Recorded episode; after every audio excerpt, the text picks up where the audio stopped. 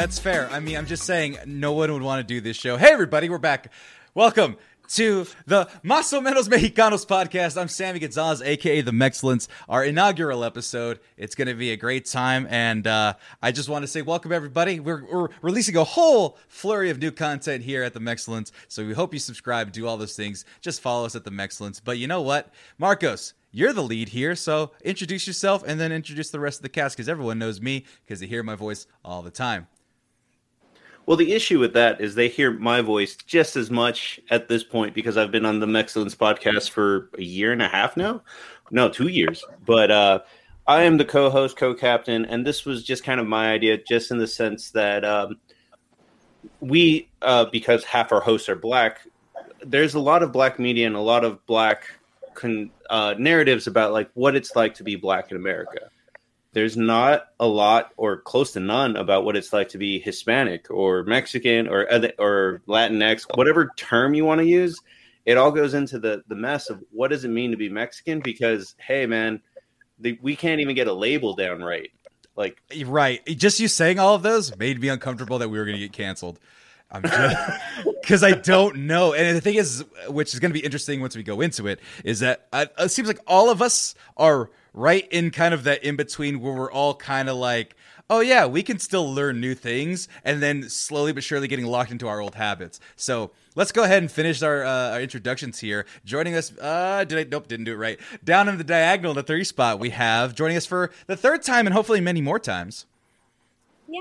Hi. What's up, guys? My name is Alyssa. Um, this is my like Sam said, it's my third time on the podcast. Super excited to be here. And then to my right. Oh, other yeah. way. Other way. Oh, and this is our special guest in our fourth rotating seat on this podcast, uh, Marco. Uh, I'm sorry, MJ because because because this gentleman here has a very similar name. It's the exact same. Uh, it was like, hey man, I got a cool pool, and so Marco, our special guest today. Hopefully, it's not confusing the audio listeners. Marco, how do you pronounce your last name? And let us know what you do, and what you are, and how you've been. So my last name's Lopez. I put Marco Skag because um, I usually that's how I put myself on um, on Facebook or whatever.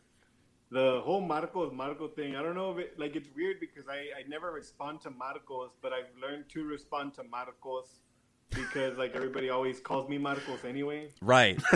and and and, and we call him Mark, Marky, Marco, Marcos, Marky Mark. He just answers to all of it, so we just take our pick. You know what? You know what would be easier if you can pronounce it in Spanish. Um, I like I I pronounce I introduce myself to people like me llamo Marco. Okay. Uh, not, not Marco. Gotcha. Marco. Gotcha. Okay. The guy, the guy with the American flag, Marco. The guy uh, who had some cool art artwork in the background. I saw Marco. Got it. I don't know much Spanish. If not, actually, no, I don't know many. I don't know any Spanish, but I can say things with the accent. So, uh, MJ, let's just do it that way for now go ahead and get us started. I mean, you have everything written down. You have the the format of this show, and you want to, you know, let's take well, us where we're at. I figured this was, uh, as opposed to the political podcast that we did for the first time last week, a different kind of a horse because it's not. This isn't about uh, stats and and figures. It's about how do you, as a person today, what what parts of you help identify as Mexican American because and what I was trying to do was get a conclave of different people. Uh, Alyssa is very familiar with Latinx. You're from California, and you and your whole Mexican experience is different from the rest of us.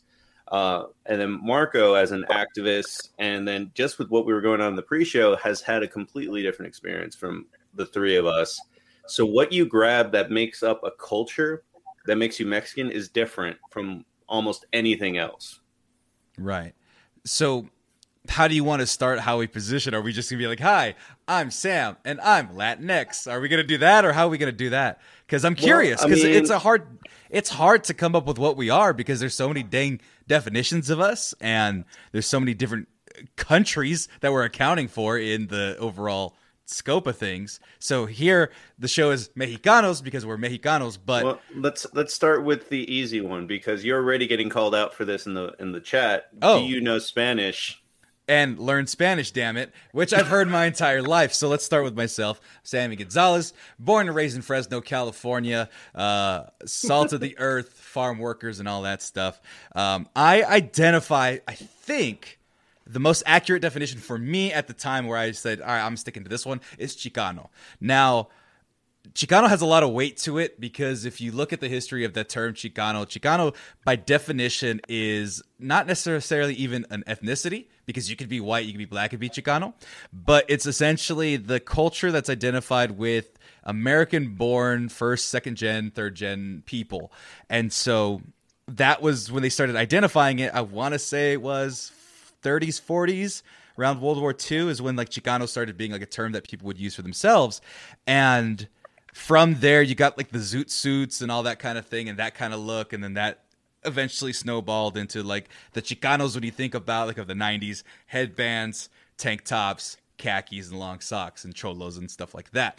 I've never been any of that despite this shirt but it's just uh, it's most accurate to me because I'm not born from Mexico. I'm not first gen, a second gen. I'm third gen. My grandparents were born here except for one, and even then, that was just uh, they were visiting Mexico. She was born there, then brought back to the states. So I'm about as American as apple pie, but nobody sees me as that because they're like, "Oh, what are you?" I'm American. No, but what are you? And then Mexican, and then I don't speak Spanish. That's a whole other element of my identity, which we'll get to later.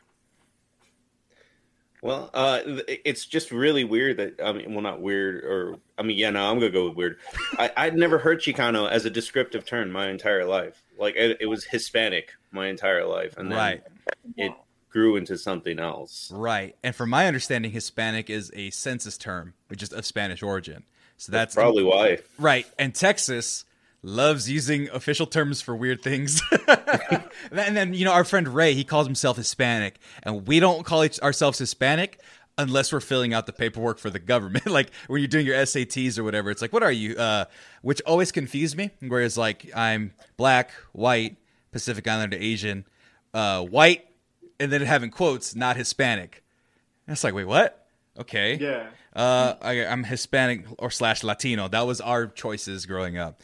And so I've always been Hispanic, Latino, check, and not white, not Hispanic, whatever. Leave that alone. I always, I always like uh, Emiliano Zapata's um, version of, or, or, whenever you'd say like, um, "No me llames hispano porque no soy de, de Latinoamérica. No me llames." Um, um Latino.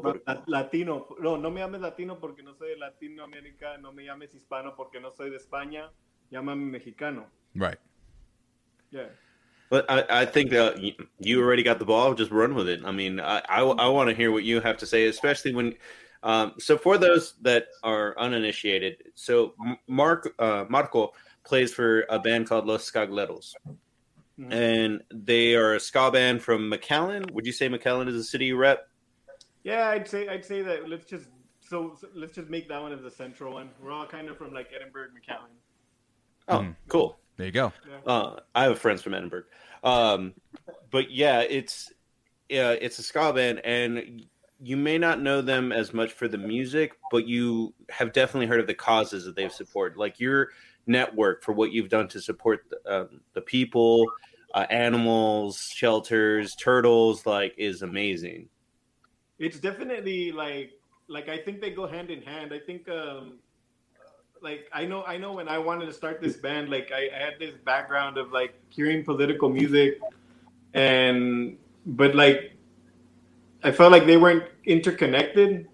And and I know that there were some bands that would do political things, like Anti-Flag, for example. They would participate in protests, um, and I felt that I wanted to do something with my music, and I think that kind of drew in, like the rest of the Skags, for example, like that. It was it wasn't just like a we're gonna talk about politics, but nah, man, we're gonna actually like be activists too and use our our music and see if we can do something with it. And I think that's what kind of like, at least here in the valley, it's like got us a lot of popularity. Awesome.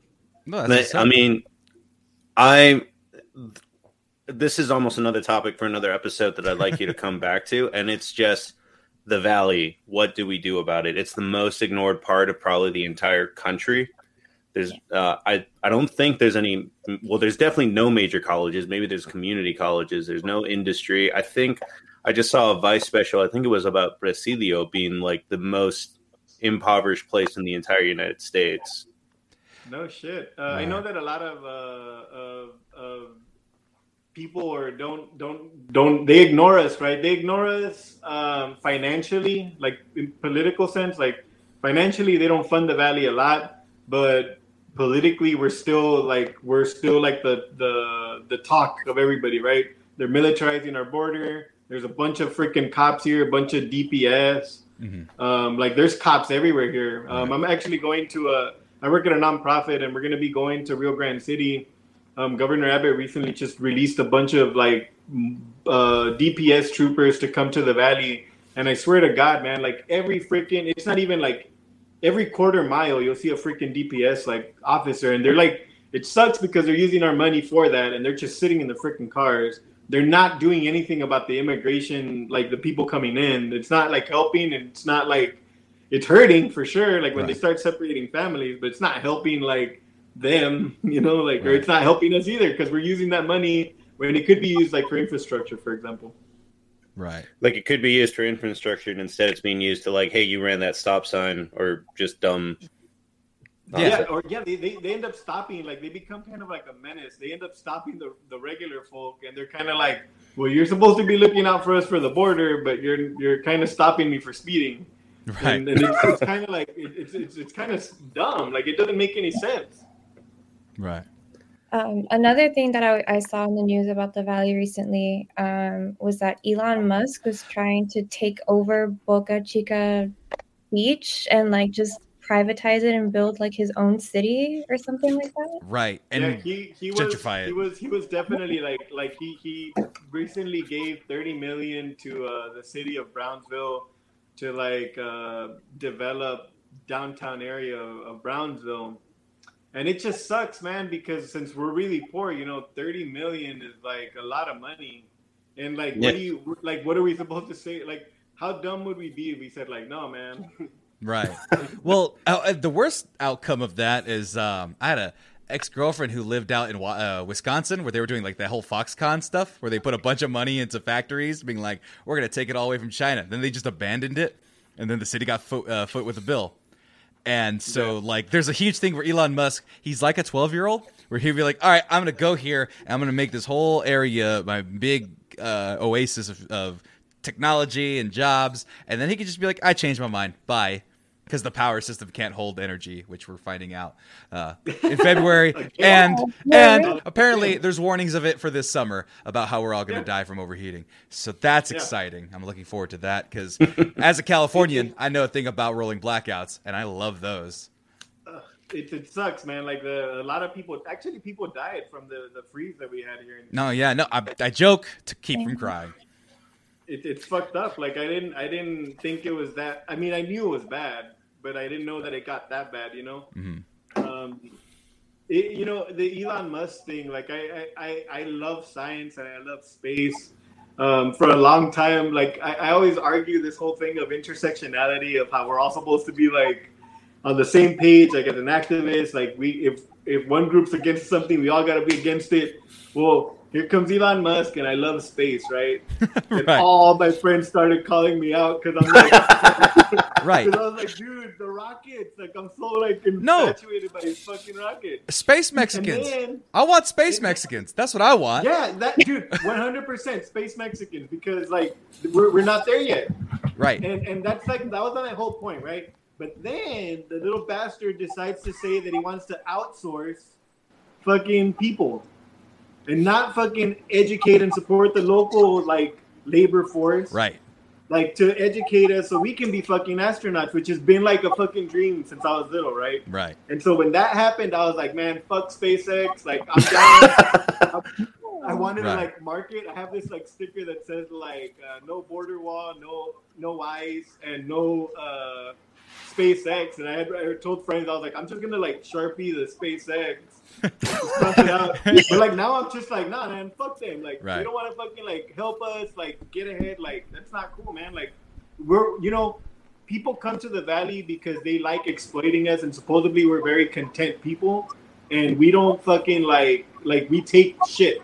We'll take fucking fifty cent jobs just to fucking like picking fruits because we need to survive, right? Like, Right. and it's real screwed up. Like, and, and people take advantage of that. Like, they'll come, they'll bring the jobs, right? But it's never fucking jobs that are like fifteen dollars an hour. It's fucking seven twenty five jobs. That's why they bring the jobs. So they could exploit the shit that they could be paying somebody twenty one dollars in another state. Right. Right. Yeah. And and so the, that's a little bit of the background kind of for that area, which is very similar to the Central Valley in terms of farm workers, labor being exploited, all that stuff. And we'll get into kind of how that affects how we identify ourselves a little bit further. But Alyssa, you being, you know, uh, out of the same area, same area, right? Same area as them growing up, kind of the border, or where'd you grow up? So we're we're actually us and uh, Marco are separated by f- about four or five hours. We're from Eagle Pass. Mhm. Um, I don't know if you you know ahead. where that is. Yeah. the only thing we're famous for is the casino. Really. Um, Yeah. That's, that's what I that's what I think of Eagle Pass. Like, that's it. The only thing that's there. um, Basically, man.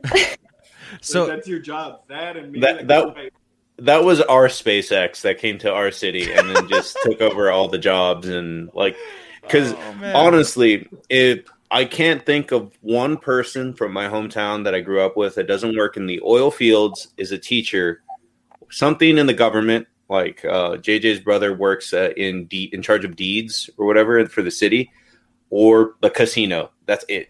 That's Right. all the jobs that are there. I'm not gonna talk shit about the casino though, because I don't like. It's not an out of town investor. Like the Kickapoo tribe own it, don't they? Yes, Okay. I, I'm not trying to talk about it. I'm, it's not as bad as SpaceX, but I just meant in the sense that like that's if it wasn't for that, I don't know what the fuck Eagle Pass. It would, Eagle Pass would be Quemado, is what it would be. What are what are they paying the workers, man? That's what I'll argue. Uh, I, they actually get paid more than uh, probably anything else you can find in the city that doesn't involve working, putting yourself at danger, like being a security guard or something like that. Uh, and I don't mean a security guard at the mall. I mean at, at the prison. Oh, Um, jeez. There's a prison in Eagle Pass?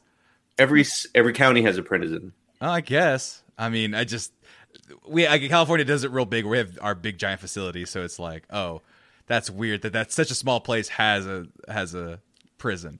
Well, it's just a county prison, but still, you Still. get paid like twenty five dollars to work there because you might get stabbed or I mean, you know, honestly, in this year, not to get too into sidetracked again, uh, co- you're pretty likely to catch COVID if you work in a in Oh, that yeah. situation. Absolutely. sure. Yeah, I think in all prisons, you're you're more likely going to catch COVID. Right. Because we don't take care of our prisoners, which is another argument for another day we'll get into. But uh, but Alyssa, I guess that that leads to you now. How do you identify yourself, and what's kind of part of your upbringing of how you choose to do, identify yourself in that way? Yeah. Um. So my last name is Bunting, and that's obviously not Mexican at all. Um. I'm a quarter white. Um. Traitor. um. But on my mother's side, um, I am a second generation. Um. I like to identify as Tejana. Honestly. Um. It's nice what I sidebar. feel. Nice little neat, like nice little specific identifier that people are familiar with, thanks to Selena. Yeah. Well, so what's really interesting to me is that, like, I, you know, I identified as, like, you know, Mexicana, Right. you know, for the longest time. And it wasn't until I was overseas and um, I was having, like, a really nice conversation because um, our server was Puerto Rican. And, like, I was like, oh my God, yes, like someone who, like, speaks the same language as me. Right. And um, I think he kind of felt the same way. And, um, he was asking like where we were from and we're like oh we're mexicana we're from um, eagle pass texas and then he was like oh so you're not mexicana you're tejana and then after that i was kind of like yeah no i, I am i am tejana that is like what i am most comfortable with um, but on my mom's side i am second generation um, my mom's mom is from piedras negras right across from eagle pass Mhm. and uh, my mom's dad is from Sabinas, a little bit further into Mexico. Um, my dad's mom is from San Benito, down in the valley, Mhm. and uh, my grandfather, I believe, is from Mississippi. Um, but growing up in Eagle Pass, Uh, I lived with my grandparents on my mom's side for the first half. Um, I would say up until like kindergarten. Mhm. So my first language was Spanish, Right. and um, that was really fun. Um, what was really interesting is I moved to the Valley. I moved to Harlingen um, during fourth grade, and for whatever reason, I lost all of my Spanish. Mhm. I couldn't. Harlingen. Yeah, in Harlingen. I was really surprised to fi- like in my elementary class. It might have just been like the school I was at or what it was, but Do you remember what grade you were in? what grade I was in, I was in fourth grade. Say fourth grade. Yeah. Yeah. Okay, so I I don't know if this was the case, and also a lot of this has to go back with like I don't remember being nine, but um, I remember in I used to be like my my uncle my tios and tias would be like you were the perfect bilingual child, but I I mean I was I was put in like the advanced classes or Mhm. whatever is advanced at first grade, Right. and I was literally punished for speaking Spanish in class. Right. Which is fucked up because we could say we could curse on this uh, podcast, Marco, if you if you if you if you're so inclined. Um, but I because mean, I already, I, I would have been bleeped like a long time. I don't have that button set up. You're good. But um, but but MJ, the thing about it is, the reason why I don't speak Spanish is rooted from my dad's 1950s upbringing with his elementary school. First thing they try to do, he's in kindergarten. You know, my name is Samuel Gonzalez with the accent on the A and E Z. They go, no, you spell it E S. He goes, he's like five years old. What? no, it's ES. It's like, no, it's EZ. He had to fight the teacher for that. Okay. Cut cut a little bit there. He keeps speaking Spanish. Uh, I think he's, he's still he's halfway bilingual, maybe fourth or fifth grade. But in fifth grade, apparently his English wasn't good enough, so they put him in special ed. Not Yeah. like educate, not like English to learn or ESL as we have it now. Special ed. And my dad's a smart dude. He put four kids through college on, you know, without a college degree. He figured it out. But they essentially beat it out of him, punished him until it was no longer his language. And he actually just told me this and reiterated this again. He still thinks in Spanish, but his English, but he speaks English, so he has to convert Spanish when he's his thoughts are in Spanish, but his words are in English. And he can kind of speak Spanish, but he's almost entirely lost it. So for you saying that, what 90, 95? I guess ninety six. I was in 91, so like maybe like 97. Right. Yeah, that I would- happened to would- you, Alyssa, as well. Like, oh, oh, yeah. I mean, Harlingen. Oh, yeah, well, like they didn't um, beat it out of you, I don't think, but like that. Like, natural. so my mom definitely went through that, like in Eagle Pass, which is strange because it's like right on the border. Right. Um, she went through that, but I never really went through that in school, like where they would like punish me like for speaking Spanish. Like, in when I moved to Harlingen, I learned that my teacher was the only one who could speak Spanish. So like she would, you know, sometimes talk to me in Spanish and things like that. Um, but it was like my classmates and like who I, you know, that looked, you know, Latino. So, you know, I'd be like, oh, you know, like a raspa, you know, things like that, Yeah. small little words. And they'd be like, what? What are you saying? right. Another thing, um, a fun, I don't know, I, I learned this and it's, it's pretty funny. So in Eagle Pass, we call raspas yukis. And when I moved to the valley, uh, everyone's like, what the fuck is a yuki? Like, what are you saying? right. Do you know what a uh, snow cone? I mean, you know what a snow cone. I know what a snow cone. I know what a spado is. That's what we call them. We call them snow cones because Yeah, I've never heard them call it the whole thing until it like came back to Austin. It was like respalo. I had never heard that in my entire Or life. raspas or something if you want to get real. Yeah, kind of that's what. I had heard. Yeah, and But Yuki's. Yuki's You never heard. man, Yeah, that's Yeah. you scrape the ice. the Raspa. Yeah, literally. That's what the word right. So point is, I want one now, and I, it's twelve o'clock at night, and I can't get one.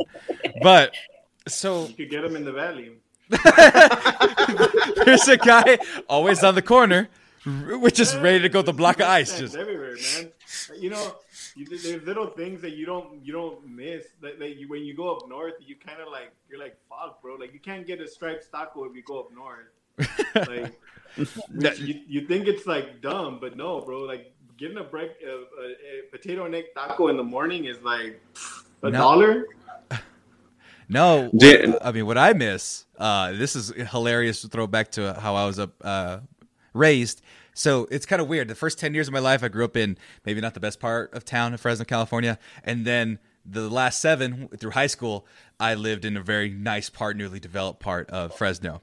But those first 10 years, we had the tamale lady, the or tamale lady, if you want to be proper about it, six in the morning. Tamale! Like she was screaming like an insane person, not declaring it, not like tamales, tamales. It was like, tamale! like she was like scary. and she'd wake us up at the crack of dawn. She was like our rooster, just waking up us at the crack of dawn. And we would just be terrified because her voice would just like scream through all the cracks and crevices of the doors into your ear and you can't get that anywhere. I don't get that even in in. I can find maybe a lady with a stroller in a Walmart around here, maybe, but that's about as best I can get for the. So that's a that's a very particular thing of Mexico City. There's this uh, dude that I forget what his name. Uh, Sonidos que que que dan hambre. That's his uh, Facebook thing. Uh-huh. But the dude goes and he goes to all these uh, vendors that sell uh, street food in Mexico and how they do their calls like to there's this one. Uh, there's this one particular trans trans person that like everybody knows because like they dress very feminine Right. and and like whenever they speak they sound very manly and and like he, he does it intentionally like that's his like like the the thing that pulls people or whatever Right. so like you you see him like real dragged out real awesome right? Right. you'll, hear him, you'll hear him like "Tamale!" or no tacos de canasta That's what he says. That's what he says. and I think it's really cool, dude, because I'm like, dude, like he he's trans, and I, I think it's beautiful that he's using like his gift, right? Like Right. not all of us are, are are gifted with the, the ability of being like like two people, right? Right. Um, but I think it's cool that that, that like he kind of brings it to the spotlight, and it's not like a, an awkward or weird thing. Like everybody knows him. Oh, that's the guy that sells the the tacos de vapor, right? Right. And and man, I mean, we're going about street vendors, man. Uh, the shootings, no, the violence, man, towards street vendors lately. Uh, Fresno had a real bad one in broad daylight. Somebody shot and ran up on one of the dudes. I want to say maybe three weeks ago. You And ever seen those uh, those cholos that like they they like uh they uh they get together and they like call their friends. Yeah. they go support the. the yeah, they'll they'll uh, they'll protect them. They'll they'll have guys on on call. Um, Well, they'll also get them to go buy stuff. Like Oh. call up to all their friends and go buy all their stuff. Like, Oh, yeah. Oh yeah, yeah. They have boycott. Basically, it's a boycott. They just show up and it's like, "Hey, man, like uh, you've you've put in the work all year, like," and they buy everything in his cart so you can go home early. right. Yeah. I think it's just a beautiful thing that it's coming out from like uh, this background of like cholos where they always look at uh, people that that are in that the group or whatever as like negative people. Right. um, drug addicts, whatever, gang gangbangers or whatever. But it's like when they start doing all this community work, man. Like I, I love this whole idea of community that they they make and they create. hmm Um, I grew up uh, as a lowrider uh, when I was younger. Ironically, the, the, lowrider stuff kind of came from California, but it's weird because Texas is kind of like Southern California, Right. very similar. Like I don't know how they kind of interlock. Maybe like they were same thoughts, same It's- people. I don't, I don't know. it's populations of young American Latinos that don't have an identity in Mexico, but so they have to create their own. That's so they uh, want the identity from here. right. But so the thing is, yeah, Yeah. So you make your own. You you carve your own little spot out because, uh, as you put Marcos in our Facebook post, is you know you got to be more Mexican than the Mexicans. You got to be more American than the Americans. It's exhausting. Uh, Edward James Olmos, Selena.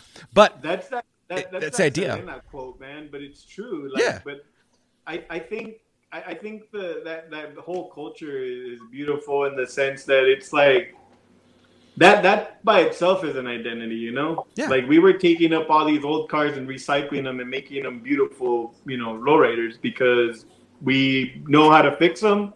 We know how to like pull them apart, and we could do these beautiful works of art Mhm. um, like for example with the Aztecs, like they always think, oh, these Aztecs were conquerors," blah blah blah, but they never talk about the art that the Aztecs did. You know, their plumage whenever they would design their their shields and stuff. right. Um, They mapped the stars for Christ's sakes. They invented irrigation. like Aztecs Yeah. did a lot because they had a bunch of like. Imagine being so bored, you're just like, I think I saw that star before.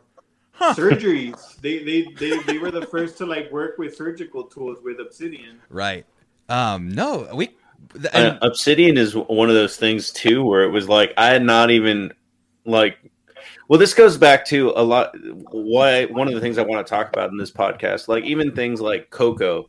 I never had uh, an ofrenda. I never did Dia de los Muertos my entire life. I don't know if anybody else here did.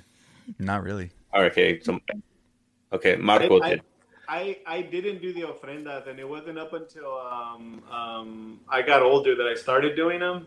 Um, and I, and like at our job, like we do like a cultural, uh, a, a community of ofrenda, where like we invite co- people from the community to bring pictures of their their past, uh, their fallen past people or whatever, and they bring pictures of them, and we put them on an altar. Um, I usually sponsor all the skeleton stuff. I have like a bunch of stuff. Um, That's awesome, dude. You, you can't see them. I don't want to like dip the thing either, but Right. But it'll be good. but just to just to sidetrack one second and then go back to where we're at now that I had not heard of obsidian blades my entire life until I saw Deadliest Warrior like four years ago, and I was like, "Whoa, Aztecs made that shit, and Right. it's sharper than steel." Right. And you could chop off a horse's head with a club. What? right. That, that's what we It's- took it's away pretty- from that. It's beautiful, man. Like the the they're very they they were very they're fragile. I'll admit. Yeah. Well, the But obsidian. so are yeah. samurai swords, and everyone loves them. Right. Yeah. No. They're like, yeah. People talk about samurai swords. They had to fold it a hundred times. It's, yeah, because the, sh- the metal was shitty as hell. it, it would snap in half if you didn't fold it that many times. It was awful. But um, but that's the other thing that I like. When you talk about like lowriders and things like that, what people forget, and I didn't even realize until very recently. That's just engineering that you figured out yourself. Like to lift a vehicle and the hydraulics. I wouldn't be able to figure they that used out. to use the, the the airbags from the Cadillacs. Like Cadillacs, uh, right. yeah, they, they used to come with these like stock uh, airbags of Mm-hmm. like the old old 1920s because that's what gave them a real soft uh, ride. Right. And a lot of uh, what lowrider people would do is they would pull those out and put them in other cars, so you can drop them and lower them and stuff Right. like that. And I realized how come Transformers haven't made lowriders? I would buy Because every. it would it would be it would talk in a racist voice the way the black Transformers did. That is true. That's another podcast for this one. They did it in Latino. rep- Oh, cars did they did. it? But I'm talking. I mean, not just the not just the um. What are they called? Uh, A cameo. no, not a cameo. Um, what's the word where something is human when they're really not? There's a actual term for it. I, know what you mean. You know what I'm talking Uh, about. Point yeah, is, but I don't have I don't know the word either. I don't know the word either. It's it escapes me. But no, I'm talking about like a transformer where like yeah, it's a lowrider and then it doesn't speak and it's hey guys, Well, what's up? in, Roll out, in vatos." general that that is going to be another topic that this podcast is going to cover in general which is media representation which Right. This is this is a meet the cast this is a uh, we're to cover touch everything lightly uh, i'm actually getting ideas for more episodes over this podcast but uh yeah it, media representation is definitely uh, a big weird one that me and you butt heads about a, a little all bit all the time. And and I I feel like this is like a teaser. This is like a pilot where you were just throwing out different ideas here and there. Um, but did you have anything else on your docket that you wanted to go over specifically when it comes to identification? Do we need do do we figure out what we call ourselves and what the definitions are? Anthropomorphic is the word you were looking for I saw it, yeah. Because because I people are furious about Latinx. Older people, I would say. Young people love it. I'm it's not even that much it. older. I would say people our age are mad about it. Like it's us and up. And I don't completely. I had to have it explained to me because I didn't know what Latinx was. I Right. thought it was like a big cultural movement, and then somebody point blank told me like, no, Latinx is literally a phrase for trans people because they don't an- identify as Latino or Latina. It's Latinx. So, so right. So this is kind of, and, and I, I want to kind of put the timeline of how I saw it because this is something I've been focusing on for a long time in terms of the media. We grew up Mexican American was one of the terms for just mm-hmm. everybody. Mexican American or I'm Mexican, and then you had terms like Chicano, Hispanic, Latino, Latina, and then when I was in college, this is roughly starting in 08 to 12, they had the at symbol. So it was Chicano or Chicanat was the joke, but it was Chicana, Chicano. And so that kind of was like, okay, for both people, it's inclusive. And then I left college and I go, cool, figured that out. Bye. And then the new batch of kids came up and they said, well, that doesn't include everybody because Spanish is a gendered language. We need to include people that fall outside of that binary. So then that's where Latinx came in, or even Chican uh, Chicanx. I don't know how to pronounce it, but Latinx then rose to as the phrase for, like you said, people who don't identify within the binary. So from there, the old people, and I say old people in the sense of people in their probably fifties, forties right now, people that grew up in that Chicano era of the nineties. From my perspective, from California. they them what they are, man. well, the thing is that we're so old now. 40s and 50s isn't boomers; they're Gen X. Yeah, they're Gen X. My sister's Gen X. Gen X. My my sister's Gen X. She's one of the most progressive people in the world, and she's still she's trying to get it, but her brain just can't process it. She's just like, it doesn't make sense for whatever reason. She it's hard for her to even though she wants to get it, she can't get it, and that's one way to go about it, where you just go, okay, let them do what they got to do and leave it alone and identify yourself whatever you want. But there's people actively raging against it. One, the Chicano movement people are saying that it erases their movement and that it eliminates the history of it, which is a valid concern, but I don't think that it's uh, indicative of, of, of, that. It's not meant for erasure, even though some people might take it there. And two, um, the other portion is that Latinx is extremely unpopular for people above like the age of 30. There's like, uh, um, polls that people have done, and if you're over 30, you pretty much don't use it. So, Mike, and then and then that being said, all the terms that we do use, Latino, Latina, Chicano, Chicano, blah blah blah. How do we pick? And how and what well, do people call us and what is right, I guess, because well, things well, are changing it, so often. We got to figure it, sounds it like Marco has a lot to say about this. Let, let's just let him. Yeah, it's, I want to hear it. Weird that that like I, you know, we all went in the circle, kind of talking about identity, right? I mean, except me but I was gonna I was gonna mention like I remember so I remember struggling with the identity thing because like identity like what what does that mean to anyone right like what like where are we from right right or where what do we where do we put our roots or what do we claim right what I ended up uh, trying to understand because I remember they asked me that question in a they were asking us that question in college uh, I had a in Latinos in the U.S. class and the professor was like, you know, what what do you guys uh, identify with? Like, what what do you call yourselves, right? Right.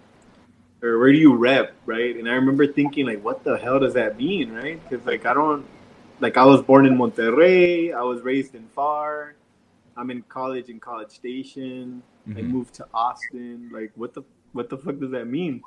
So I remember, I mean, just because I've I've been like trying to like be have like a more you know not universal. Yeah, I guess a universal. You can argue, um, like worldview. I, I, I like having a worldview. So whenever they had asked me, like, "Hey, man, where are you from?" or whatever, I remember saying that uh, I'm a citizen of the world, right? And they're like, everybody laughed. They blew out laughter. Yeah. But like my prof, like, kind of was like, like what do you mean by that and i was like dude because i don't believe in borders or nations right like i don't i don't i don't i don't want to acknowledge those type of things those are man-made so I believe wherever my feet are, that's where I'm from, right? Mm-hmm. That that's um, identified to anything.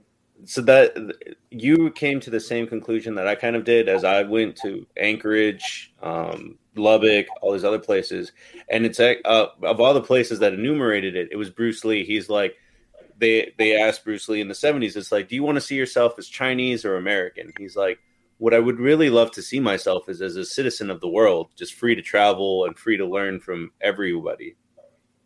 Yeah.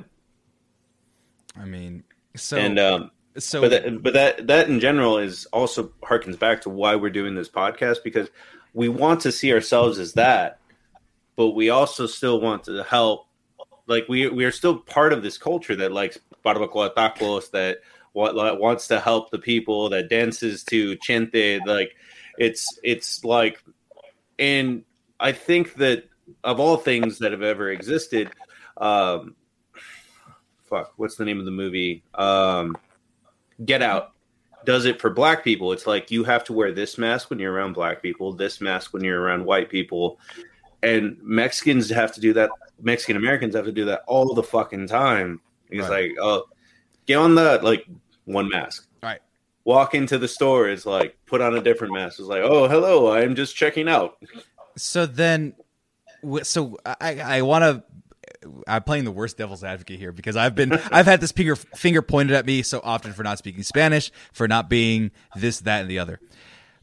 so there's a huge thing when it comes to the criticism of being a citizen of the world or Latinx or something that is unfamiliar to the definitions that have been given, which is at what point are you giving up your your like you said your roots what point are you giving up your background your identity because a lot of people link language link food link uh, music to themselves and to where they are and to what they're about and their pride in what they are. So for people when i don't speak spanish when i don't know when it's active that i don't know and where i would like to learn but haven't had the time nor someone to practice with excuses aside they hate me. They hate people that I don't know speak to me like I'm a monster and that I don't deserve to have this website, which I invented just to fight that kind of concept, which is what is enough and what is. Chicano, what is You- you being can't- enough of one and what is being one just in general. So when you want to be citizens of the world, which is the goal for every, we would say, you know, in a kind of a ideal world, what do you tell those people that's that hold on to those things so tightly? One, I want to argue that I hate that people are calling you out for not speaking Spanish because it's very like you can't fucking like white supremacy oppresses us all, right? And the fact that we were assimilated into not speaking Spanish has nothing to do with you speaking Spanish. Like your your parents were like beat probably Yeah. to not fucking speak Spanish. Right. And like whenever people try arguing that kind of point, it's just kind of like, dude, like, okay, great that you don't speak Spanish, but do you eat tacos? Like, do you eat tortillas? Like, it- the, the fucking language is not the only fucking identity that fucking represents us as Mexicans. Right. Like Yeah. when I when I try to identify, like, and for example, in the census, I like putting mestizo. It's Mm-hmm. not my fault that that my indigenous side was erased. It was it's, it's destroyed by the conquest, right? Right. By the I, I'm six four. I, I'm six four for a reason, and my Yeah. Theo Juan, who's from Oaxaca, is five two for a reason, because Yeah, yeah, he's, that- he's that more doesn't- indigenous, That right? doesn't necessarily mean that you weren't like uh, you don't have an indigenous side, man. All we know is the Spanish, Right. You right. know? Yeah. Yeah, and like to piggyback off like what Marco's saying, like going back to like what roots are, like th- those are our roots. Like you know, the indigenous people of Mexico did not speak Spanish until the Spaniards came and took over. Right. Yeah. Unless they're speaking Right. fucking Nahuatl and shit like that, and like Nahuatl, yeah, which which which they have like a couple people I know that like teach it still. Where like I knew in Yeah, college, there's people that are still trying to get it out, right? Re- they're trying to like bring like reclaim it. You know, one thing that I do have uh, hope about our generation is that we're trying to go back and dig into those roots. Um, there's a lot of uh, folk art that's being popping up, that's been popping up, that's very indigenous inspired. Mhm. Um, there's a lot of like I've noticed that there's a lot of people that are starting to get into like like printing and stuff like that. Like I, I think that there's there's gonna be there there's like a renaissance right now to try to regain our Mexican culture because it was erased, and I, and I think it's really badass that like whenever I hear like people singing like reggaeton songs or, or whenever like Jeremy was into our music, like we sing in Spanish, and I remember one of the interviews that he had done about like the top ten ska bands or whatever. He had brought up something like sometimes I don't know what they're saying, but he's like you know that it's like like you know that, that you can feel it, you know. And I was just kind of like fucking hey man, like you know. We, we, we go in there and, and I want people to have a sense of pride of, of, of, of our culture and, and we sing in Spanish because I feel like we've been shamed to speak Spanish. So it's kind of like telling the fucking world like you like because we get to fucking like express our, our, our language that was taken away from us and we're kind of like reclaiming it when we sing our songs right Right. and then when we hear the crowd singing them it's even like Right. better man. Also, you were talking about uh, our kind of indigenous uh, artwork and stuff being brought up. This is an artist from Austin, a guy, I forget his name. He's on my Instagram. I got to find him. But talking about kind of bringing that idea to kind of our modern age. If you want to take a look at this piece of artwork for the audio listeners, it's Super Smash Brothers done in like yeah. Mayan uh Mayan ruin artwork. So you have like the whole cast there and it's done in that style where you can kind of Aztec um I actually follow that artist Yeah. he fucking does really great work No, he does, and I saw this one as like Super Smash Brothers, which is what I grew up with as a kid. I didn't grow up with uh playing like the Aztec uh, ball game, you know, through the hoop. I didn't grow up playing that. I grew up playing Smash Brothers. So to have it reflected in a way that is indicative of my many one of my many histories, of my genetics and my love, my it blood. looks like Marco is going to show his own art Yeah. right now. Oh, I- I got a whole thing, yeah. Ironically, aside from the music stuff that I do, and we're talking about the space Aztecs, right? Look at that. Oh wow. Dang, that's dope. I like that a lot. Um, I I have a I have this vision, and I felt like whenever I painted that one, I was thinking of like, Wait, you painted that? yeah, That's- that's, that's my my own stuff. That's brilliant, man. Um, I, Yeah. I I was thinking like, what what would freaking astronauts be like if we did it? Like if we were in space and we we did our own costumes and stuff. I was like, would we make them white? Probably not. Nah. We- A lot of our a lot of our stuff's very colorful and, and beautiful. So I was thinking like, man, I'm gonna make his like spacesuit like pink. like Mhm. it looks fucking better. No, we, we got to talk. I have I have this. Uh, I, to have Afrofuturism, I have I don't know how to call it right now. The tentative uh, phrase is Chicano futurism. I have an idea where you take those elements of like Mexicans in space we joked about, the engineering elements of oh, what if they made lowriders and then they're like oh, we can make mechs like Gundams. But they but based off of that, where it's like okay, let's make it upright, and then they just make fucking futuristic robots. Like we have the ability, and the thing is, is that another thing, as myself, third generation, uh, relatively, um, that is what my niece is gonna do. My niece is on track to be in NASA because she's super smart. My sister graduated from UCLA, USC, and is able to give her the advantages that other people had before us. So my niece has every advantage. She's smart as a tack. My other niece smart as a tack. My nephew smart as a tack.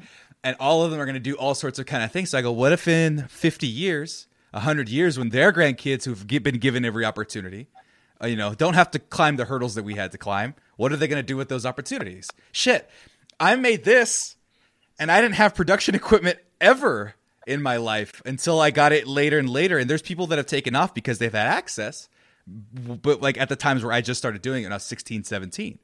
You know, oh, the oldest YouTubers who had access to cameras are now veterans making millions of dollars. If I would have been able to start with the technology, I probably would have been there too. But it wasn't until But- now that I got check- it together, check right? This out, man. Like with the like this is this is how awesome it is as, as us as Mexicans that we are. We're very fucking resourceful. Like Right. You don't have fucking studio quality shit, but it looks like studio quality quality. Well, now I do.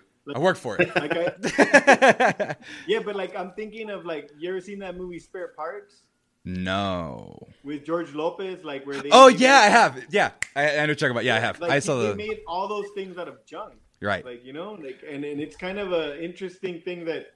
Like, like a lot of people at work like me because I'm very like, uh, like I'll engineer shit. Like I'll MacGyver shit just to make things work. Right. Um, and and I think that's a very awesome thing that I think we bring to the table a lot of the times because not a lot of people can do that. Mhm. Like we can make, for example, uh, masa. Right? There's a million ways that we use masa. Right. Right? Tortilla, tamales, Tamales. Right. sopes, huaraches, atole. Right. Dude, everything has masa in it, but like, you know, we're, we're it's still like seen as like garbage, right? Like they don't Oh, see it as right. value or value or, or whatever. But like, I think it's coming back, and I think um, it, it soon we'll see. Well, menudo. We're the sleeping, we're the sleeping giant, man. Right. And you you talk about and, and kind of going back to what you were talking about in, at the border where people they see they see that the people are there and are are the evil capitalist way would be like they're so exploitable. They're they're ready to be exploited. But people want to reach us and they don't know how because quite frankly we don't know how to reach ourselves when it comes to movies they want to make uh, latino content chicano content but they they'll get one or two seasons and that's it I mean, Or- the Coco guy was pretty close.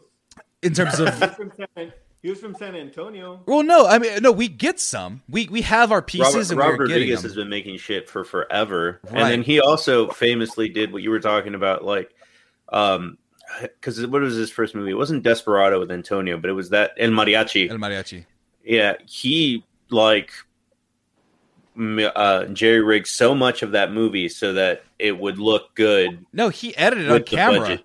Yeah, He edited, it was like an eight thousand dollar budget, and he was like, "All right, I only have one chance to do this." So he just jump up on thing, fling himself down with the action, and and he's like, "That's the take. Let's keep it going. Make it work.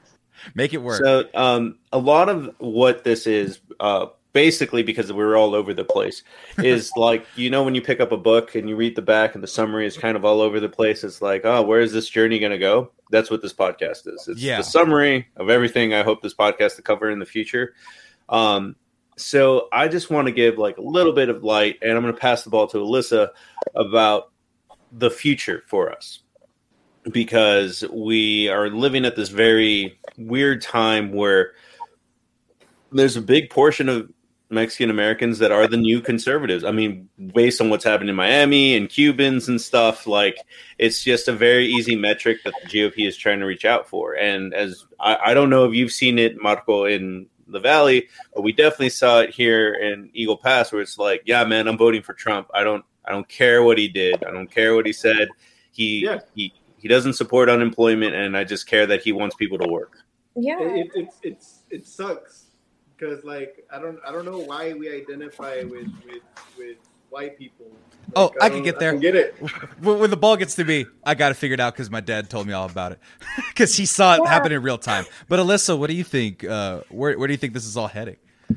So I one thing that I think that you know we need to address is just like the anti-blackness that's in the Latino community, like not only towards Yeah. you know African Americans, you know people who are black, but also like within you know there are Afro Latinos, Dominicans who are black and Puerto Ricans who are black. Yeah. that they're or, like- that's a joke with Dominicans. I'm not black. I'm Dominican. That's a joke that has been fa- that made famous on the internet. I'm not black. I'm Dominican. That's obviously making a joke about you it. know, you know what? But that's- what, what's kind of crazy about thinking about that kind of stuff, though. Like, what, we can't, we can't like stop hating other people when we can't stop hating ourselves. You know? Exactly. Right. Yeah. Like one thing that I noticed growing up in Eagle Pass, like where we're what ninety eight percent Mexican. Hispanic, Yeah, yeah. Hispanic.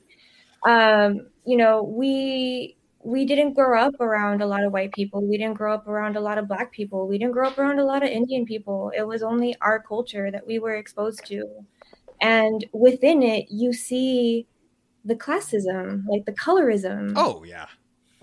and you just peel back those layers and it's like you see it a lot well i saw it a lot in those who lived in mexico and went to school in eagle pass you know i, I don't want to use this term but you know like the fresas No, no.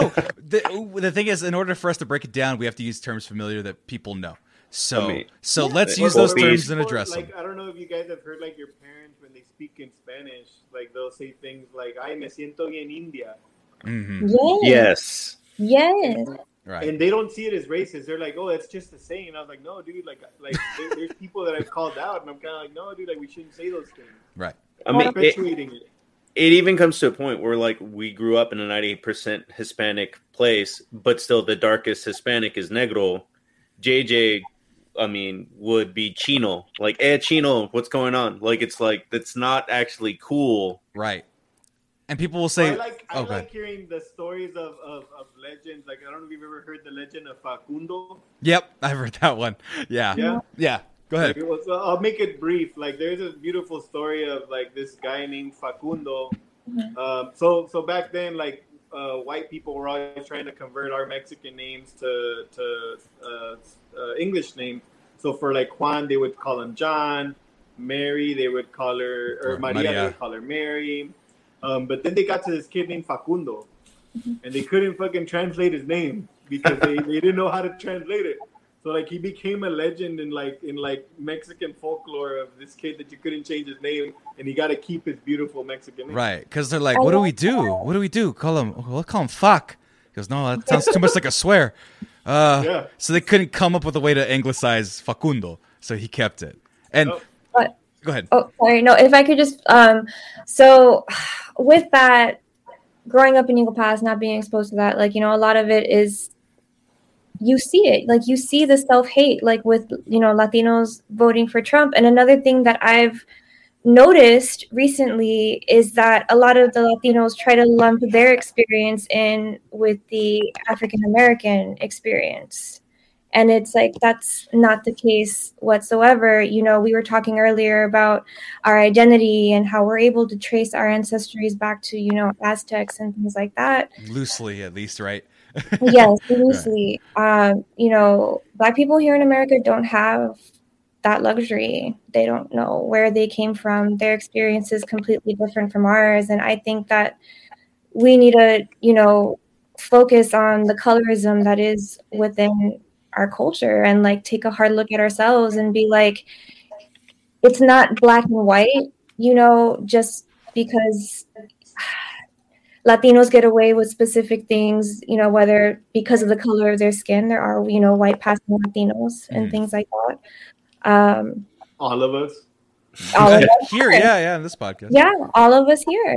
For example you know we don't have those same things and like we need to not see it so black and white as like an us versus them mentality you know we are all going through our struggles and i just think that we definitely need to take a hard look at ourselves and be like what can we do to undo like this colorism within our own community before we can go out and spew it into the world you know right, right. we're we're, we're getting very bland man like i think we're very colorful culture spices art um and and and it's just weird. Like uh, Subcomandante Marco used to call us the the people of the corn because they say that uh, the there's this particular rainbow corn that's like all the colors. Yeah. Right?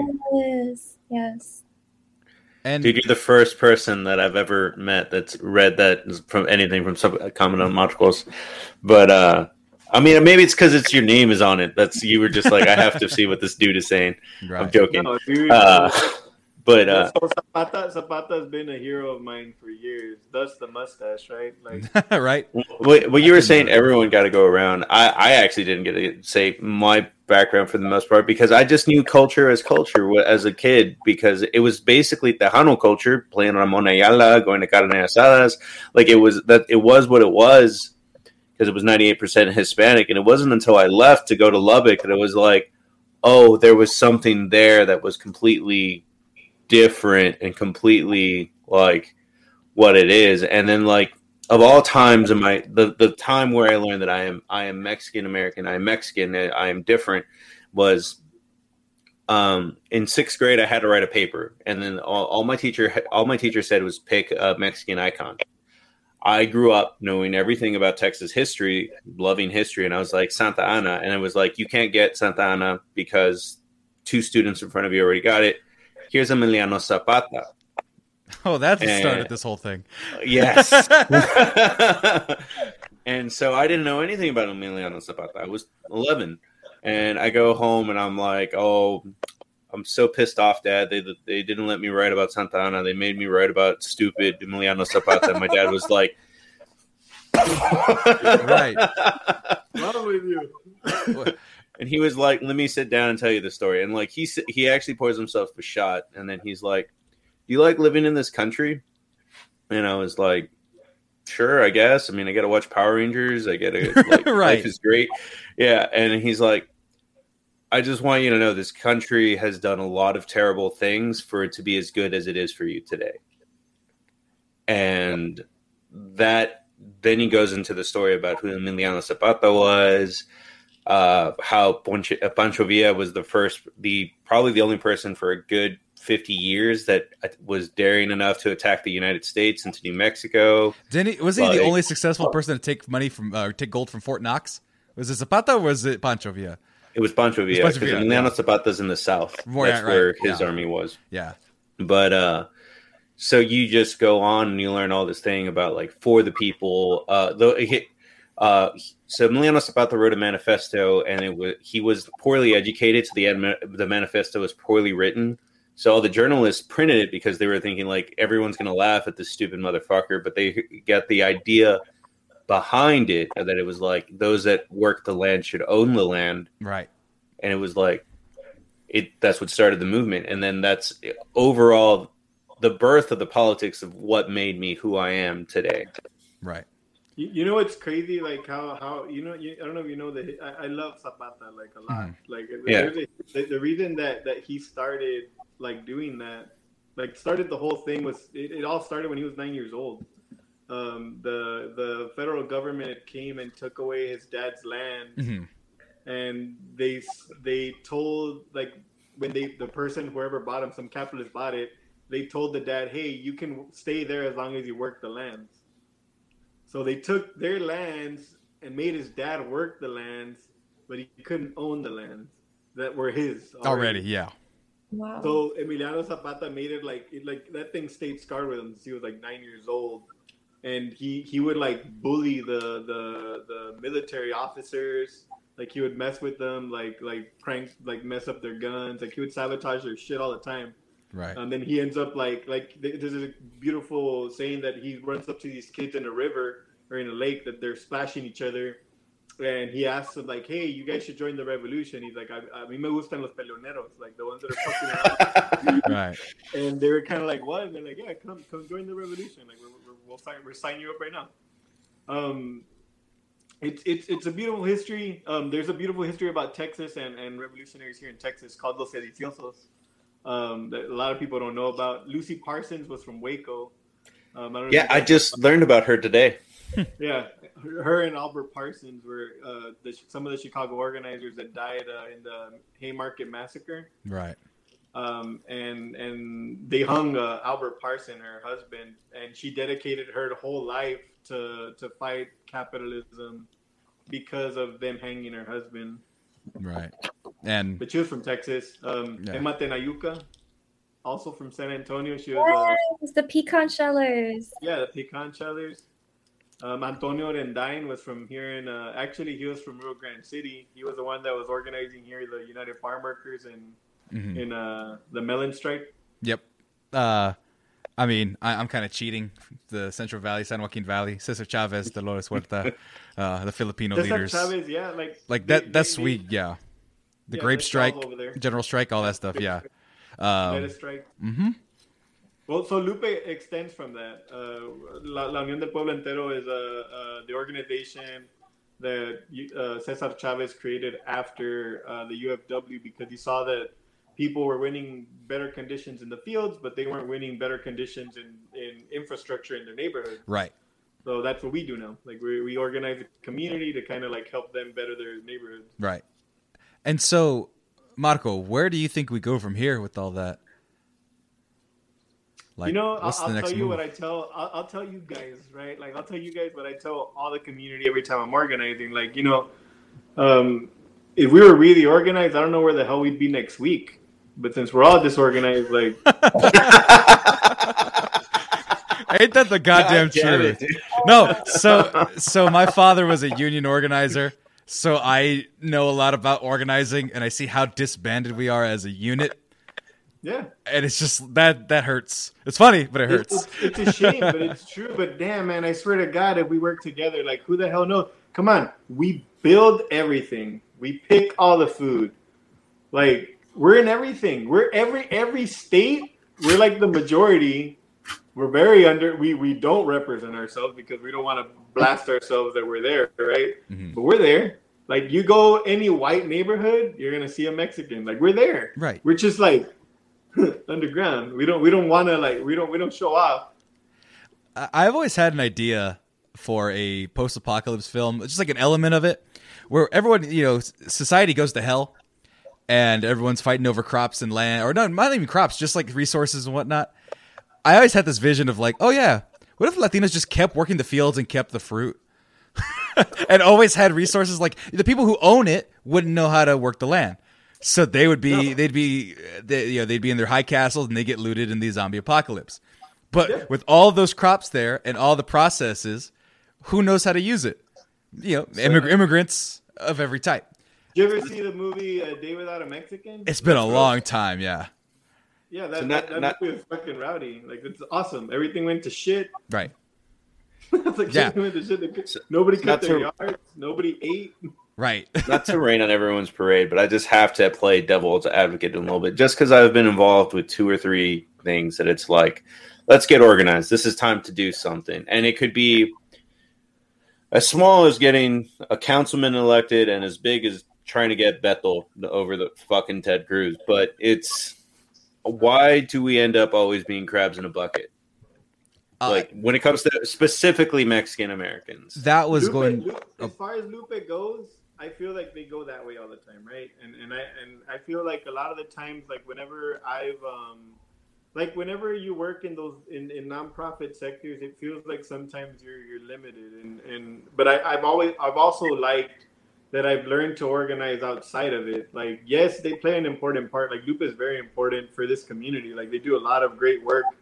Um, but we also need a lot of other support. Like it, does, like they shouldn't be the only organization trying to fight change and challenge things. Um, we were organizing here with the IWW for a long time.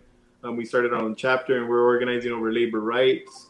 Mhm. Um, we we do. I, I'm a firm believer in direct action. Like, uh, not a fan of the ballot box. Like you can't. I, I don't believe you can change things through the ballot box. I think you could get things done. If you protest, you put some elbow grease into things. The, the direct action gets the goods, man. Right. And uh, that kind of goes to where I think where we're headed, which is not good. because the idea is for me what I see is so you talked about why why there's the Trump supporters and kind of the differences between people. And so first of all, as I, I always point to this is that like and this is going to be controversial perhaps, but Mexicans inherently are from two different warrior tribes. You have the most vicious Spanish conquistadors spreading disease and murder and steal across the whole country just to convert people. Then you had Aztecs who were cutting out the hearts of people in the other part that were in the wrong part of the jungle. So it's like, all right, that guy looks like he's he's slightly different than me. I'm gonna rip his heart out, kick him down the stairs.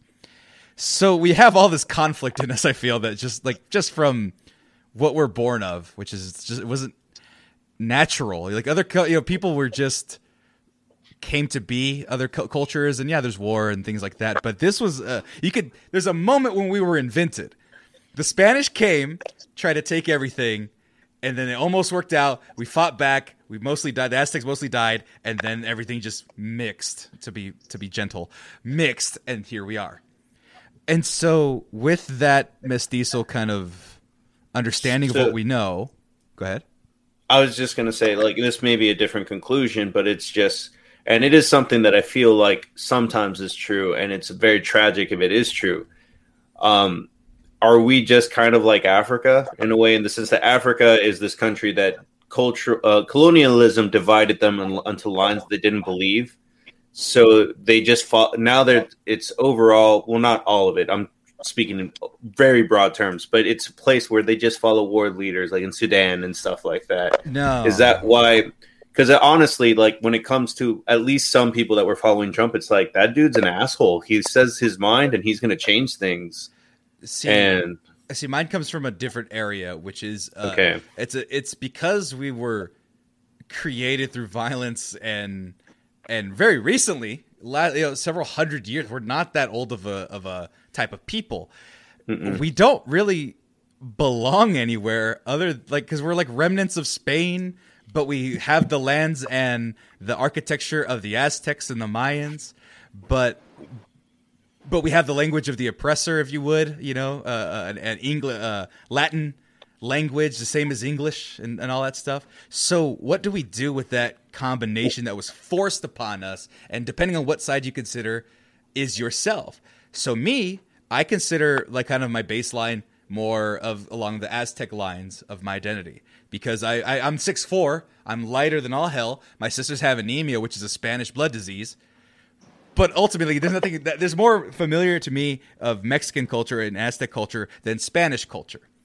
So you already have that dichotomy where some people want to identify as the more anglicized version of themselves, where you get the people, oh, the light skins are the better. I don't want to look like a Indio, you know, the güero, uh, the güeros versus the negros. And you get that, and it's ingrained in us. Yeah, morenos, all that stuff, morenas. It's ingrained in us for so long then you get to people and I, I like to call it Arizona because fuck them generally because because they're the ones that vote Republican and they say we don't want those goddamn beaners to come on our side of the border. But it's like you know, they'll say we came here legally. It's like, bro, your great grandparents set up camp a few miles north of this arbitrary line that doesn't make you any better. And your last name ends in EZ, and they're gonna pick on you just the same as those guys. Like you had said earlier about those the DPS messing with you versus messing with and not even wanting to mess with people that that what their job is supposed to be, which is not a good job anyway. So people I think do the things that they think will not will keep them out of trouble. And so a lot of that for a long time was identifying as white. And up until was it the 70s, Hispanic, Mexican were considered white on the census until they split us off. But there's some people I think that still uh, idealize that the anglicized version of themselves, which then leads into bleeds into the anti-blackness, the, the homophobia, the transphobia, all the phobias because if you deviate from the norm, you could be put yourself at risk. And so I think it came probably, I wonder, musing, if it could be out of protection for themselves during the very violent eras of United States history. But at this point, we have to break those things or else we're just to die. We're going to die by them because if if someone votes for Trump, say uh, as a Mexican or Latino, and say, "Oh man, I'm glad that the illegals are going to have their papers checked," well, guess what? They're going to check your papers too, and if you don't have your ID on you, don't matter how good your English is, doesn't matter how light your skin is. If you look even kind of Mexican, they're going to push you in the cage just the same. They put it a 17 year old kid about three years ago. They did the same thing, and they think they're exempt, and they're not. And I think that's where it comes from. And then the other ethnicities have different versions of that, like Cubans. Not to call them out specifically, but Cubans are very conservative. Uh, Well, that shit when they fucking let you and they pay for your fucking status. Right, right. That was the thing. So, so, so for, for those of you who don't know, real quick, Cubans have uh, essentially refugee status. So they swim across the 60 miles of boat. They touch down. They hit their hand on Florida like the goddamn end zone, and they're citizens. I, I don't know if you know any stories about this, like because Fresno, I don't think is that close to the border, but Yeah. there's people that run across the bridge and then the, they just touch it and they're like, "No, soy cubana, soy cubana." Like you Right. have to let me in. Right, right. And and we don't have that. We don't have that. We have Tijuana, which is just as fun. They, It- they're literally yeah. crossing a damn ocean. We're crossing a fucking river. Yeah, But they get that status. They get that protected Yeah, status where they get the citizenship. status. We don't get shit. Right. And so We, we feed everyone. Right. And then and then that's what happens where and, and you see that Marco, it's in your voice because you understand it, but But I'm already getting no, no, no. but here's the thing. Here's the uh, here's the fucked up thing. Here's the fucked up thing. Fucking Cubans and, and Carlos is in the chat. Fucking Puerto Ricans. No, fuck with them. But um, no. But here's the problem. They're on our team, and and they're nothing like us. No, they're nothing like us. But from the outside, no, from the outside. You telling me that a white guy knows the difference between a Cuban and a Mexican? So this is going to be an, another episode that we're going to have in the future.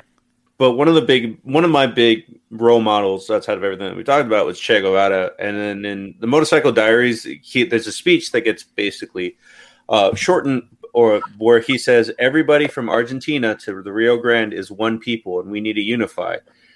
It's not true. We're we're completely Right. different. People Right. from Argentina. and and and the thing is, is like, and, uh, Alyssa, because you you're very down with uh, uh, anti-blackness as well. Their histories were erased, and in a weird way, that benefited them in their ability to organize, because they you could unite behind their lost history. I feel, and because ours are so tied to what what we could still read, and hell, in the fucking rocks carved into the earth, we could still see our our what we are, and Our and so people want to hold on to that. practice as well. Right. Like So Yeah. so you know that's what one thing that black folk I feel have above like better than us generally culturally, which is that they can figure out a way to put their shit aside because quite frankly they don't know the specifics because it was taken from them, stolen from them. Um, we, we don't know our specifics. but we, We know, don't. but but we're only uh, Mexicans are only what several thousand years old. We can figure it out a little bit. We have Zapata. We have those things. No, I, I, I think that the Marco is right about that. We don't we don't know the specifics of our history. Like I, I do think that you are a little bit wrong on this one. You are right that the idea of classism and racism just being so prevalent. Like uh, I think uh, Brown versus the Board of Education is like the seventies. Right. Like it is a unifying factor. Mhm. But when it comes to us as Mexicans, like I can, s- uh, I I shared an article once that was like the Texas Rangers are literal monsters for what they did to Mexican Americans, Right. and everybody was racist. yeah. Like And everybody in the everybody- valley knows them. oh, Knows them. Like like I always would- I would always tell like black people like, hey man, like they hung you guys from tree and they dragged us from horses. Like Right. we're kind of on the same team. Right. Like, we- We are in this. Yeah, we're, there's a lot of teams that we share. a lot of a lot of a lot of common goals that we should be teaming up on, but because we're stupid, can't get of our own way, out of our You're- own way. Well, right. it's, weird that, it's weird that when you guys are mentioning the, the, the Afro identity or the, the Yeah. lack of that, they don't have their history, and I'm kind of like, dude, that, that literally sounds like us. Like we don't we don't know where we're from. We're we don't, we, we don't know where we're from. We don't know about the massacres that happened, in, like Porvenir and stuff like that. Like we don't know like as much as we think we know, and it that's also something that I, I I feel that needs to be put out there. Like the whole idea, and like as much as this is a very idealist version of like Coco, it's like, oh yeah, that's your grandma, that's your grandma's grandma. Like we don't actually have that. At least I don't. Like I know my grandma, and that's it. Like I don't have like a history of what happened. In fact, it gets dark past my grandpa- grandparents. It's like Yeah, they- it's like they were chased out.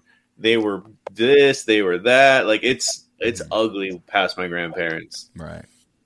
What were you guys say, Alyssa?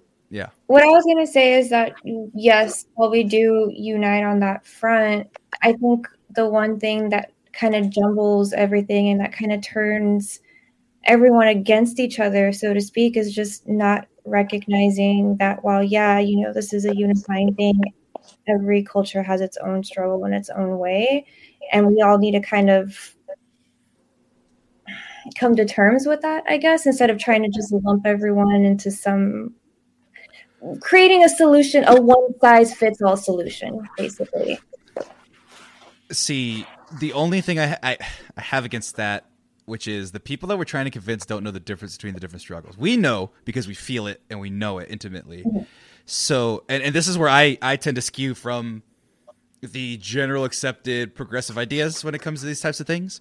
Um, but I still have I feel solid f- foot to, to stand on, which is if we're just trying to convince ourselves, we can do that. We can we can specify our different struggles in specific ways, and we can tell the Cubans have their own problems, the Puerto Ricans have their own problems, the uh, El Salvadorians have their own problems, and we have our own. Mexicans have their own. But if we're trying to convince everyone else, and in the sense that hey, stop shooting us in the face. Hey, stop not letting us buy homes in certain areas. Hey, stop calling us rapists and all that nonsense. Our message has to be in some way united. Civil rights movement that was united and it was broad and it had specific demands that ultimately weren't met, but it was still something that got you said the needle moving. Activism gets the needle moving. And as it is right now, first and foremost, we can't figure out what we want first, first in the first place. We're too busy trying to figure out Lat, you know, Chicanos are mad at Latinxes, Latinxes are mad at Chicanos, and and we're fighting amongst ourselves over fucking titles where it shouldn't even fucking matter because hey, guess what? They're still beating sh- people on the border. They're still cutting uh, bottles of water open so these people drown or drown, uh, dehydrate and die in the desert. So until we get that together, we got we got to come up with something unified so that the message is more broad and that people can consume it easier. I've always been a proponent of simple messages. Yeah, go ahead. I'll, I'll, I'll finish this point Yeah. up and then and then do it. When you look at like the UF, the farm workers, their messages were simple. Si se puede, uh, viva la huelga. It was all very uh, coin catchphrasy, almost advertising. I think little, we could benefit from a little bit of that, and I think we got to figure out what that would be to help all of us, just to get the ball rolling before we can get into specifics.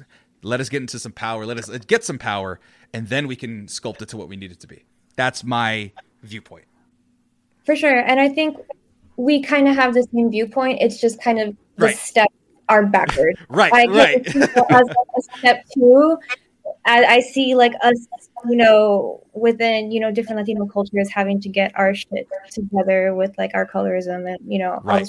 we Right. have the past traumas that we've go through generations after Mm-hmm. generations. Like, you know, one thing that I will touch on is Mexican machismo Yep. it affects both you know women and men in the mexican culture you know women have a specific role and Men die of heart disease because we don't go to the doctor. exactly.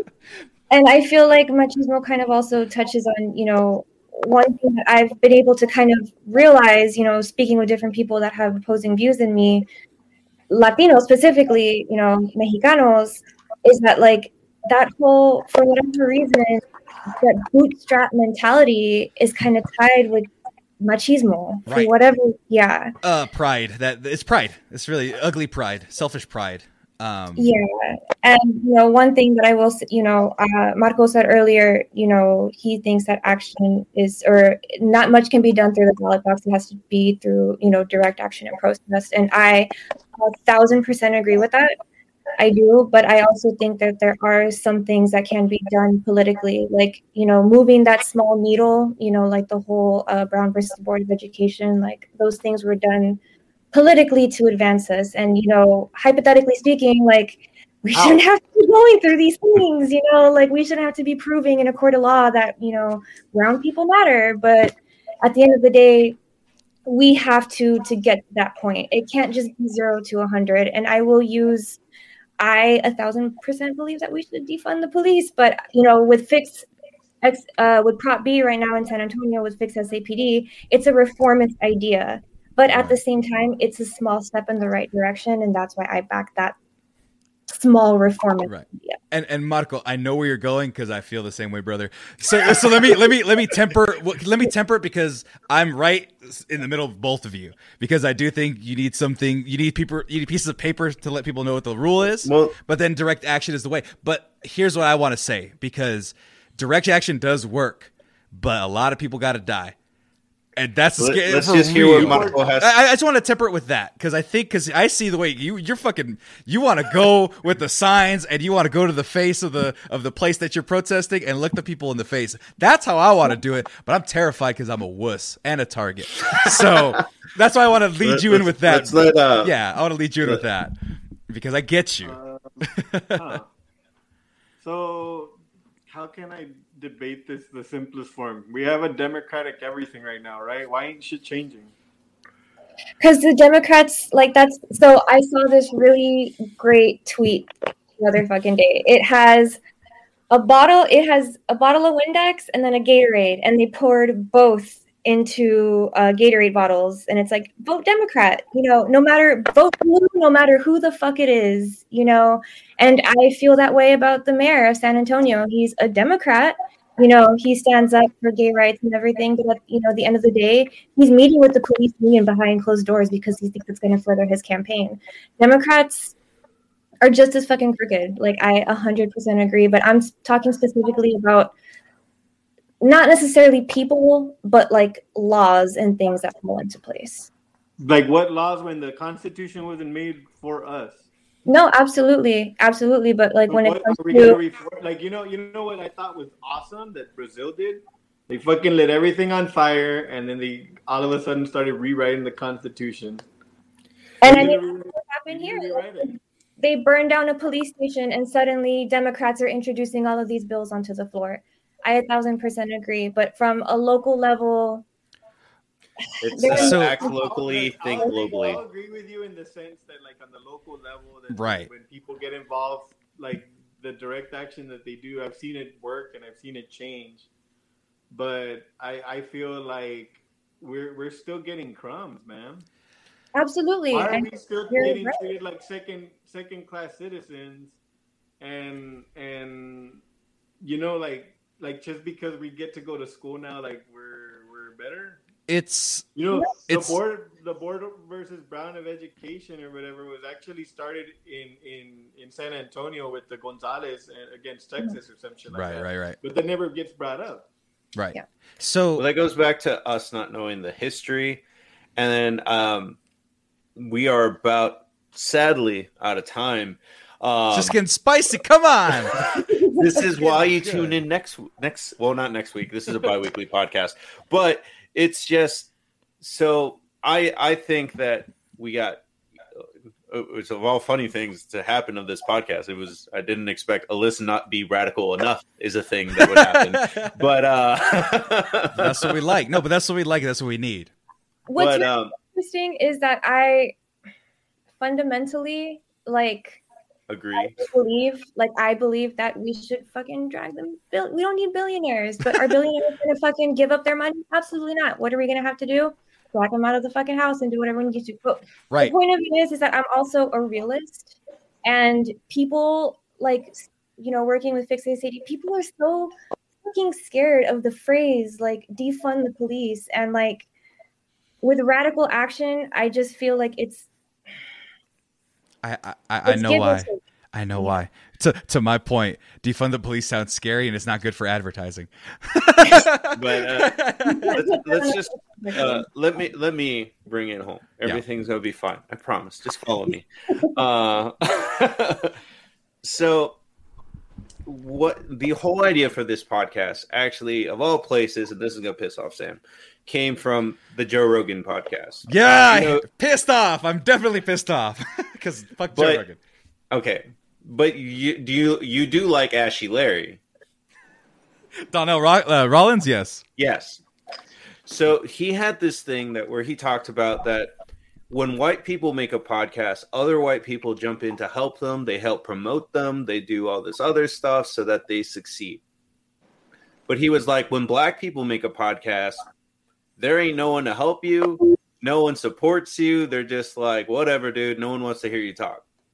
That is doubly true if you're Mexican. I can't think of one Mexican with a podcast. I know your friend was on another one, but I was It's- already gonna say, like, you know how to discredit any Mexican, right? Like, you're gonna have a college degree or whatever, and they go, Yeah, yeah, no, no, that's it. Because I've "You seen. 'cause- graduated from Harvard." Ah. No, I, I see it because I've met people in the space and like, yeah, I'm, I'm Mexican. I have a podcast, 300 people followers, and they're doing good work. And it's like, okay, we gotta find them. We gotta find them because they're hiding somewhere. The people that are like us, and that's why I invented the Mexcellence. This was actually the core reason. I know we do a lot of nonsense in movies and and, and other commentary, but this, is the, meat first and thing that you've done towards this, which is like this is para la gente. This is for us to communicate, and I'm so glad that of all people, Marco was able to come here because he's been doing this for years down in the valley, and this is what we need. If you want to make a political change. Sometimes first you got to make a cultural change. You got to get people together. Can you imagine what would have happened if Selena was the the big cultural hit that she was, and then afterwards would be like, hey, we should form our own political party or something like that. Like Right. that's what I think I don't- I think we gotta we gotta use our platforms, right? And I don't want to take credit. I don't, I don't like I don't like saying like I do this and I do that. Like our band does it, right? Like the, the Right. Are, are, are an autonomous group. Um, we all do the work. We all contribute to helping our community. It's not like uh like I did this uh, forever. Like it, it's it's it's a very collective group. I, I love that we make all, all the decisions in our band. Everybody's treated as equals. Um, I I do want to say that that and I'll, this is this is as much as I'll agree with you, Alyssa. we'll take it. We'll take it. In in our in our in our band, we vote, right? Mhm. Everybody has a vote, Mhm. and and that's like the fairest thing we do. But even in in like so when we talk about direct change and direct uh, action and stuff like that, we we we're we're never promoting like fucking like hey you know support this bill or whatever. We're we're we're we're supporting or we're asking people to support like the very basic needs, right? Like, like make mutual safe funds and stuff, right? we'll make safe spaces for like people, right? Like in our Mm-hmm. in our shows, like we make sure that people get called out and shit like that. Like we want to make sure that that that people feel safe and, and comfortable in the spaces. Um, we, we want people to know that that that their their rights as workers. We want people to know that there there's someone that will support you if you, if there's uh um um like if you need to get an abortion. Like we want people to see us as a resource, you know, not just band. And and for us doing that, I feel like we're supporting the community, and I think we people like us because of that. And it's just like a mutual, like so that's it's that's literally mutual aid. That's what mutual aid is. Like mutual aid gets thrown around a lot. Like I, I don't I don't like the the term a lot, or I don't like the way the term's been used because people seem to think that it's charity. It's not charity. Mhm. Mutual aid when we help each other out and we're trying to bust. We're trying to uplift everyone, not just like one person. You know, like Yeah. Yeah, I, don't, I mean, I don't disagree with whoever. Like, there are, you know, community fridges, you know, popping up all around, you know, San Antonio. And I, I've seen it firsthand. Like, when we lost all the power, our fucking politicians didn't do shit. It was all the mutual aid people Right. who were running around and making sure that everyone was okay and door knocking and if you know finding people with big trucks and Mhm. being trying to deliver diapers and formula and blankets to people and absolutely like i 1000% believe that the power lies you know within the people you know I'm very blessed, and I, and I say blessed to have a very uh, beautiful circle of friends and, and people that love doing that type of work. So I know that if I ever need help, like in trying to help the community, like the help's there, man. Yeah. Like I, all I gotta do is ask, and they're, everybody's willing to do fucking anything. Like um, when we're doing, I remember there's like for all those causes that we have, like dude, we were blasting a bunch of like for the benefits for um, we're doing benefit shows for for like the the 43 that were disappeared from Mexico. They they ended up doing a tour like towards uh, over here, like in, in Edinburg. We've done a bunch of abortion fundraisers. Um, thanks to Denny. Denny's the one that leads those, and and she like organizes all these groups and puts us all kind of into shape so she can like so they can support um, women getting access to abortion since all the clinics are closed here in in South Texas. right.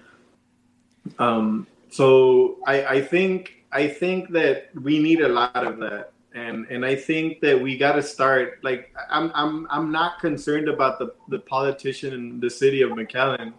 I'm more concerned at the more grassroots, at the root of all this, because I can't focus on that. Right. Like it, it, it's it's there, there's more need in in in in our spaces and than the things that are going. I mean, yes, those things affect me, but there's more things being affected in little spaces. Right. Well, this is my small way of using my small platform of trying to get trying to bring a spotlight to that. We you, did you a mean highly po- successful, number one ranked Chicano, Latino, Latinx podcast well, in there's America? actually not a lot of Chicano podcasts to begin with. Which is why we're probably in the top tier. We're working on being number one. Coming soon. But um, the overall thing is that like I'm trying to break it down for people like us, and I'm trying to. Uh, the other podcast that we that I primarily work on is a political podcast where it's just like trying to break down those issues for people like us as well. And I think between those parts and between the fun shit that we do on the side, I think that's the best that we can do. And I'm hoping, uh, and I'm going to use you a little bit as a role model that I want to do more stuff in the community like that. I want to learn how to organize. I want to learn how, if it just because Governor Abbott doesn't want to do shit, like, I mean, I want to do more than just lift shit whenever people whenever another snowstorm happens and it's like oh, all right let me help you let me push your car out of the stuff like i want to at least like how you said build the community so that we can help each other through thick and thin Small small acts, man. Like don't you know? It don't don't romanticize this. Like pushing pushing someone's car or whenever they're stopped. Like that's a lot, dude. Yeah. um, um, helping helping somebody whenever they need help, like buying, dude, buying a plate of food for your friend. i do that all the time Yep. Yeah, you- those, those little things like help so much, man. Like it, it's all about building relationships, and it's not about being fake, man. It's just about being honest, Right. like being friends. Well that is 100% what we're here about here is being sincere. And um, man i loved having you on this podcast. I loved having you speak. Uh, i loved both of you guys for coming back. Um, thanks. This is the first episode of Más o menos mexicanos. Right. Um, the chat looked like they were having fun, Yeah. even though it's mostly Carlos. Just no, no, but we've had people coming in and sticking around, and so I want to thank you, Marcos, of course, or MJ, for hosting the show, for coming up with the concept and putting it, an idea I had for a long time into actual paper and, and physical uh, show programming. Alyssa, thank you for coming in and giving your delightful insight. You were a pleasure to have on as well, and we're gonna have you on again for this one. And Marco, um, God, what a way to start! I love it, man. I, I really love what you're about. I love what you're doing, and um, I, I, I want you to have you. I want to have you back on again when we get this show a little more polished, so we can kind of get this a little more uh, pointed, like an obsidian blade, and uh, and no, and that way we can we can get into the meat of it because I know you're a real smart guy, and I want to see uh, more of what you want to what you want to talk about and get to. Oh, stop! Hey, man. hey. but I do appreciate everybody for uh, listening and watching. Uh, it's time for the outros. Mark go stop. God damn it. It's so hard. I gotta, I, have yet to get it down. MJ. MJ. Yes, sir. Where can they find you? All they got to do is type JL Marco 62 into anything, including Words with Friends, and I'll pop up. Uh, downstairs, Alyssa, where can they find you? They can find me on Twitter and Instagram at, at Ali underscore bun. Um, also, if you want to follow my vinyl DJing, um, it's Strawberry Jams Vinyl. We do, uh, we do. Strawberry Jams Vinyl. Follow yeah. it. Mostly on Instagram. We on don't, Instagram. We have a Twitter, but we don't tweet. Promote your stuff. this is the part where you shill your favorite things, such as Marco and his band that we actually we talked about, but didn't actually go into uh, uh, everything and any shows coming up. I know COVID times. I don't know where you're going to be at, but yeah, uh, go ahead and plug what you got to plug, man. We're we're kind of um in in like a not I don't want to say a hiatus. We're kind of like on a break right now because of COVID. It's kind of, of been difficult for all of our our mental health. Um, it is an eight piece band, so it's yeah. kind of like uh, intense. But you can definitely find us at Skagando Palo. Um, we we are uh, on Instagram at Cagando Palo, and Los Skagaleros uh, on Facebook, and we left it at Los Skagaleros. Um, we we actually had the at symbol. I saw that. And, I did see that for the longest times, but we like it's very hard to put that on like access finding finding it. Yeah, SEO. Yeah, but but it, it's cool. Like we we made we wanted to make sure that that everyone felt welcome whenever we made our band, and I know that they brought up the X thing, but like I don't I don't know if we've ever like talked or had a discussion about like switching those to X's. Right. And you haven't voted on that one yet. Exactly. No. Not yet. All right. Well, because we think that the at symbol kind of says both. It's like it's speaking of the duality. Right. You know? and, and, I thought yeah. that too. If we're gonna go back to a little last little uh, epilogue, yeah, I like the at is definitely both at all. I would say, but yeah. uh, and I think a lot of people like I, have had people come up to us and be like, "Oh, you're from Las Cagaleras," and I love like whenever they they switch it up. Mm-hmm because like um and I, I always tell them like yeah yeah that, that's our band yeah. Or los cagaleros like we always tell them like or los cagaleros however you want to pronounce it it's up to you. Right. And like people are very like cool about it. All right well. You find me at Shipley's art. I have my I have a page. Hey. Uh, do art? Yeah well that little spaceman is mine. Wait oh, so okay. hold on. I thought you bought it like Sam no like, no no, I, no. I didn't know you make he art. said That's he made awesome. it. Uh no, how, yeah, how do you spell it? at Shipley's art like the Shipley's donuts Oh, I got the Shipley's donuts. Shipley. oh, I didn't even know that was the thing. Hold on. Let me just, let me just find it so I can get you here. Is it yeah. Shipley's uh, with the S? Art, yeah. All right. There we go, Marco. There you go. All right. Ali beat me to it. all right, there we go. And I'll, I'll put it all in the description. Oh, man, that's real good stuff.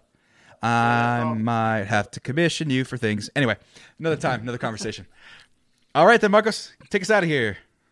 How do we, how do we Oh, the other guy. Sorry. Oh, I don't know. Oh. I thought you were gonna pull out your sax your saxophone and play us out. Like that's was, you know that I've been in put put in so many awkward positions with that damn saxophone. It's because it's the best instrument. It's all about that sax. I was asked to play like in a hardcore band once, and I remember being like super confused, but they were like so into it. Well, on that note, that, we don't got no conversation sex for another time. Everybody not, just probably not on a podcast, but I would love to hang out with you and get a, grab a beer with you, and then we can talk about grindcore and stuff like that yeah. if you want. Yeah, it was, it was, interesting. But until then, let's wave bye to everybody on the video, and we'll see you all next time. Adios. Uh, follow us tomorrow for Tommy McGrew.